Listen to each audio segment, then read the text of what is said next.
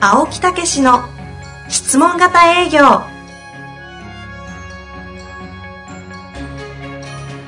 営業それは商売の原点トヨタ大阪ガス生協などの営業マンも実践2万人を超える営業支援を行った青木武しが営業の真髄を語り尽くします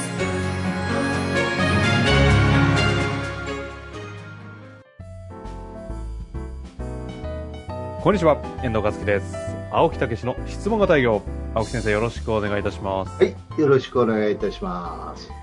いやー、個人的に、あの、先週の回、すごい好きでした。本当はい。なんか、なんだろう、生き方の話をしてくださったような。あーでも立場変えりゃね、そうやけどね。うん。うん、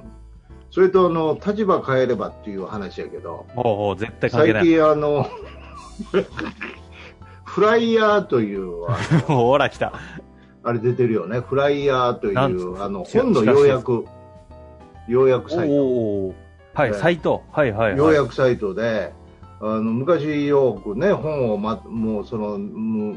読めない人に、えー短く要約だけして、こうね、えーその内容を理解させるみたいな、うんうんうんポイントだけ掴んで書いてるみたいな、それがね、ネットで出てるんですよ、フライヤーっていうね。フライヤーってサイトなんですかそうそうそうすみません、私、それ存じ上げて3種類ぐらいあるんですけどね。でよ新聞、新聞記事をですね、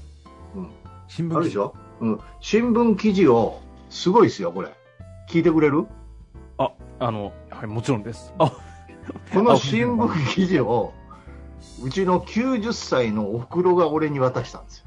たけし、これ参考になるでって、ほうほう。新聞の切り抜きを。そこに書いてあったんですよ。本の要約、フライヤーっつって。そういう意味、フライヤーだきっかけが、 90歳のおふくろお。母様がチラシを切り抜いてくれた。息それ子でもも愛されてますね。すごいやろ。すごいですね。え、っていうか何そんなとこにアンテナ立ててくれてるんですかそうそう。90歳のおふくろがすげえな。 65歳の息子に渡したというね。え、でもそれを見て、え、だってネットなんてやってないですよね。ネットでやってないけど、新聞記事やからね。広告でこれはって思ったってことで広すか告じゃなくて、なんか、あの、そういうスポット、スポット記事。ああ、取り上げられてたんだ。そうそうそうそう。へえ。すごいね。ちょっと一度どこかでどうですかゲスト。ゲスト呼ぶか。 90歳のお母様。いやそうそう、個人的にはめちゃめちゃ楽しい回なんで。それでいつもあの紀ノ国屋に一人で行って、俺の本をこう確かめてるわけよ。はあ、いや、それはでも幸せな時間なんでしょう ね。すたごい。け、たけしが並んどる わ。また増えてる。全く ちょっと他他のをちょっとずらしてここへ置いとかなみたいな。あ、それはあの、一番怒られるやつですかね、ちょっとから。いやーすご本当にいやこれぜでひねこのこれいいんですよ結構。うんあなんでいいかというと私の本も2冊出てたんですよ。はい要はい約版ではい。で、それを見て、 ええこと書いたんなと思って、その本、俺自分で書いた本、もう一回読み直したもん。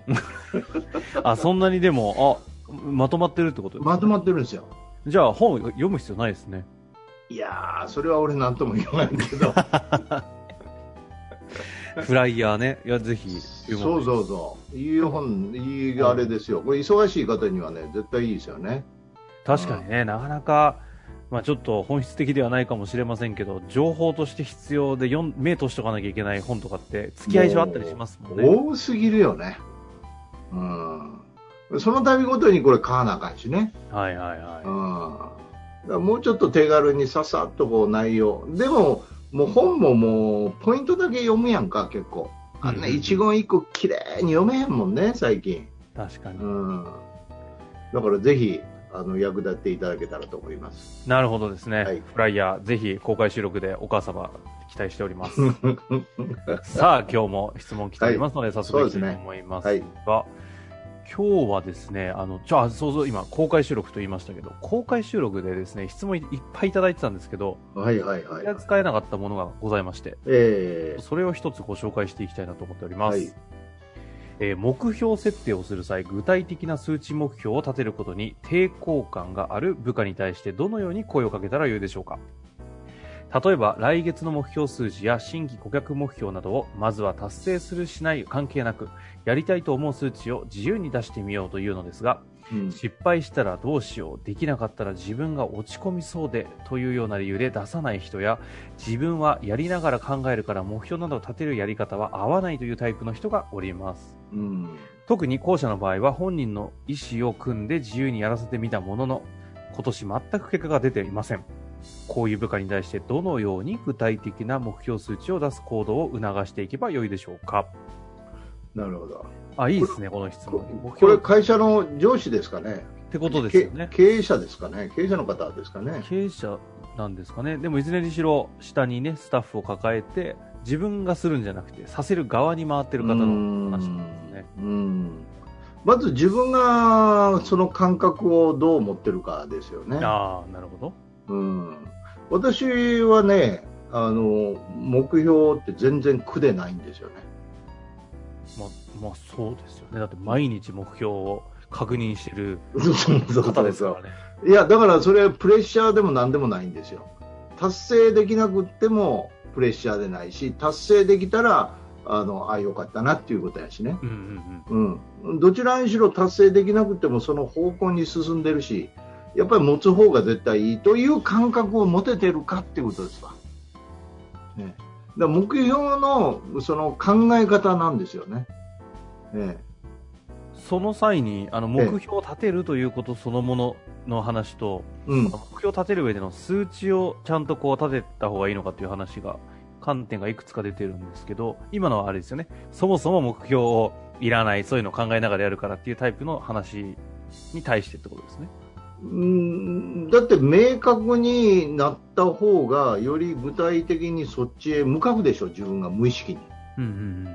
うんうん、その感覚はね、やっぱりね、ないんですよね。やっぱりね、学生時代に目標にいじめられてるんですよね。うん あ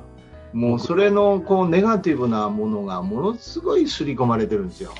追い込まれる。ーでも学生の時って目標立てろって指導って教育的にされてますえというよりも、その目標がもう作られていくよね。中間試験、期末試験とあか、ーそういうことね、そういう受験とか、うんもう設定されていくよね。はいはい、はい、やんをなしに、勝手にね勝手に。はいはい確かうに、ん、それ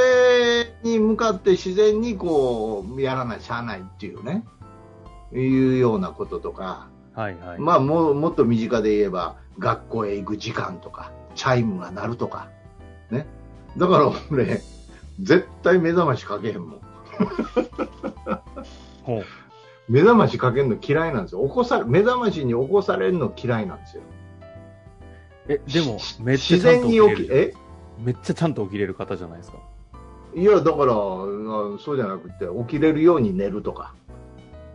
目覚ましかけてないんですか目覚まし基本的にかけないですよねええー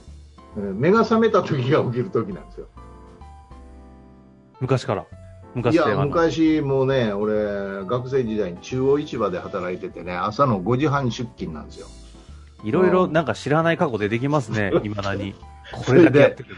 それであの夏はええんけど冬の寒い時とか、まあ、あの京都から、おね、大阪へ出てって、うん、ほいでその大阪からちょっと乗り継がなあかんねんけどそのま待ち時間があるんですよ大阪の。はいはい。そこへ20分ぐらいあってね、もう寒いし、しんどいしね、ホームの上で。うん、そう思うのあーね、もうこう寒いねっすよねかなんかもうベンチも座るところもなんかね、上行ったら寒いし、うんうんうん下のところのこうね、あの通り道のとこは椅子ないし、いやーはいはい辛いんですよ。うんうんうんその時に俺ね、決意したんですよ。ほうもう朝早い仕事だけは、あるいは起こされる仕事だけは、絶対にせんと思 って、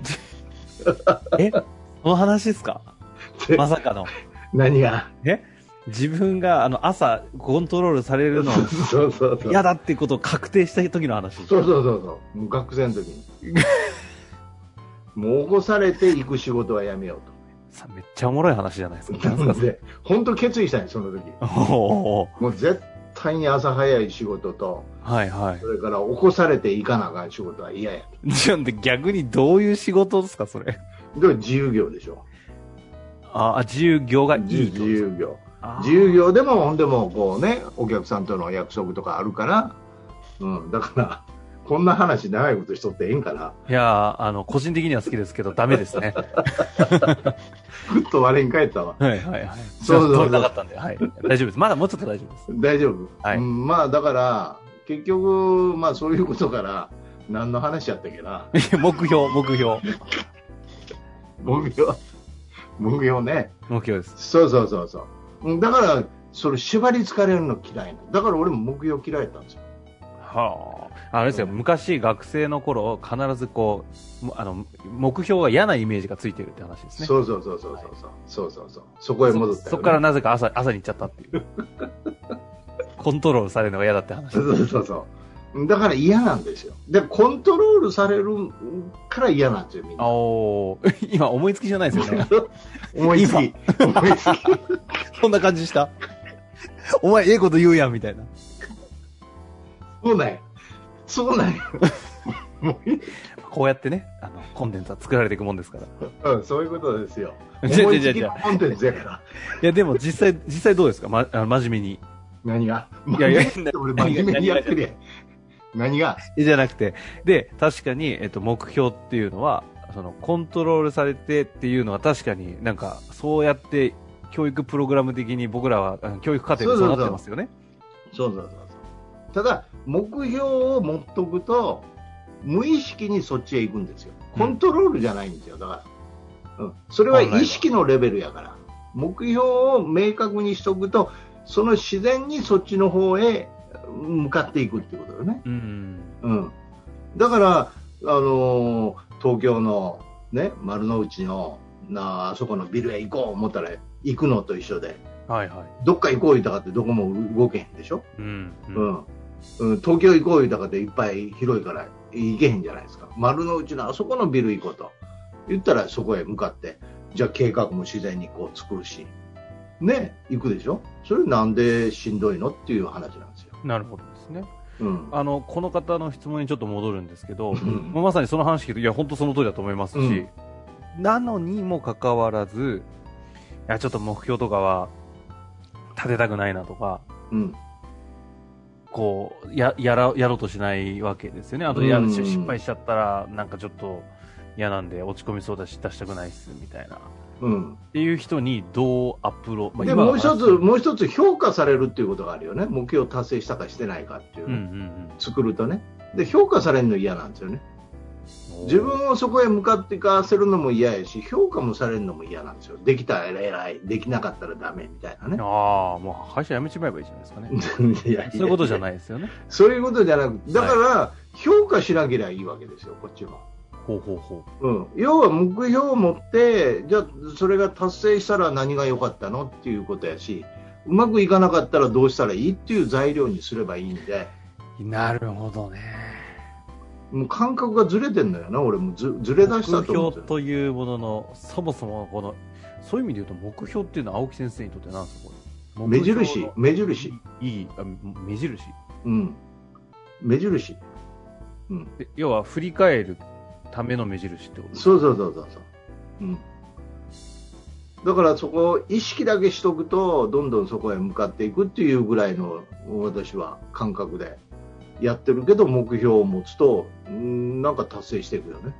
あの三ねいろいろこう教育されていく中でとは言っても会社に数字があって設定してこれ自体が評価、いわゆる会社の評価とかその賞与とか昇給とかにつながってしまう制度って存在するじゃないですか。はいはいはい。なので、も目標を立ててしまうと、それが直結して成果につながって、結構、し評価につながっていってしまうので、ってああ。いう枠組みがあるけれども、でもそういうの普通じゃないですか。うん。青木先生はそういう中においても、なんかそれをうまく目標設定させていくと思うんですけど、それってどうやってやってるんですかやっぱりその目標を作って振り返るっていうことね、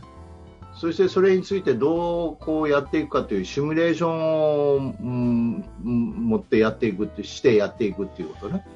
その材料を持ってたら自然にそこへ近づいてくるし、だからその自分が設定した目標を達成したから評価がいいとか達成しなかったから評価が悪いとか言うんじゃなくてそんなことは次また取り返せるからね。うん。そんなことよりも目標を持って自分が日々の中で進んでいくことの、う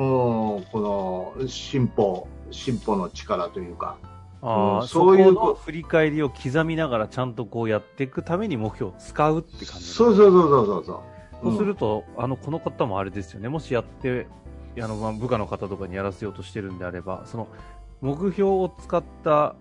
対話を通して、振り返りの時間とかをちゃんとこう面談的なものだったりとかを通してやっていかないと機能していかないってことですね。まあまあ、そまういうこあ、と。本当だと自分でやれって話なんでしょうけど。うん、まあまあ、コーチング的なことに、ね、なってきますけど。うん。まあ、だから私なんかも企業研修行った時にそこへこう縛られてる人で、うん、縛られてる感じでで、えーまたそういうことを講師が来て言うんちゃうかなんて思ってる時はもう皆さん目標はちょっと手放してくださいって言うよね俺はあ、そこまで言うんだ。そうそうそう上司の方もぜひこの質問型営業を身につけるために、えーそこをぜひね、えーしばらくの間もうそういうまずお役立ちっていうことを考えて、うん、そうするとそのお役立ちをして相手に喜ばれるとやっぱり達成してきますから、うんその時点で目標を持っても全然 OK ですから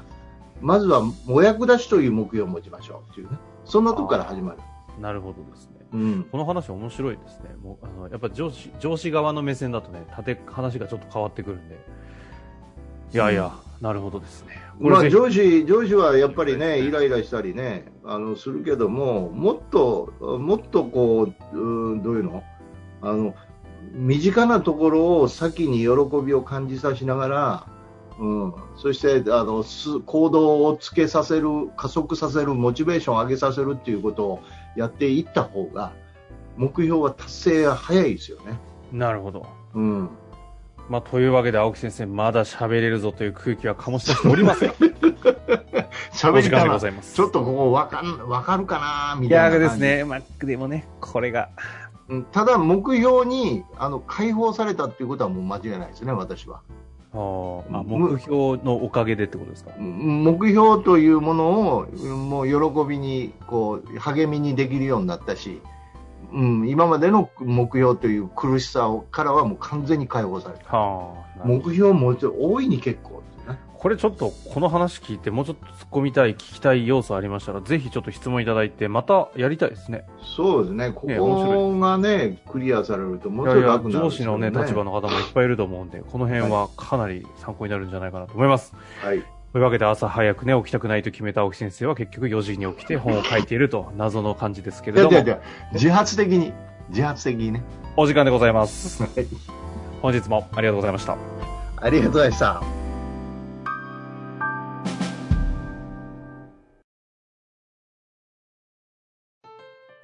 本日の番組はいかがでしたか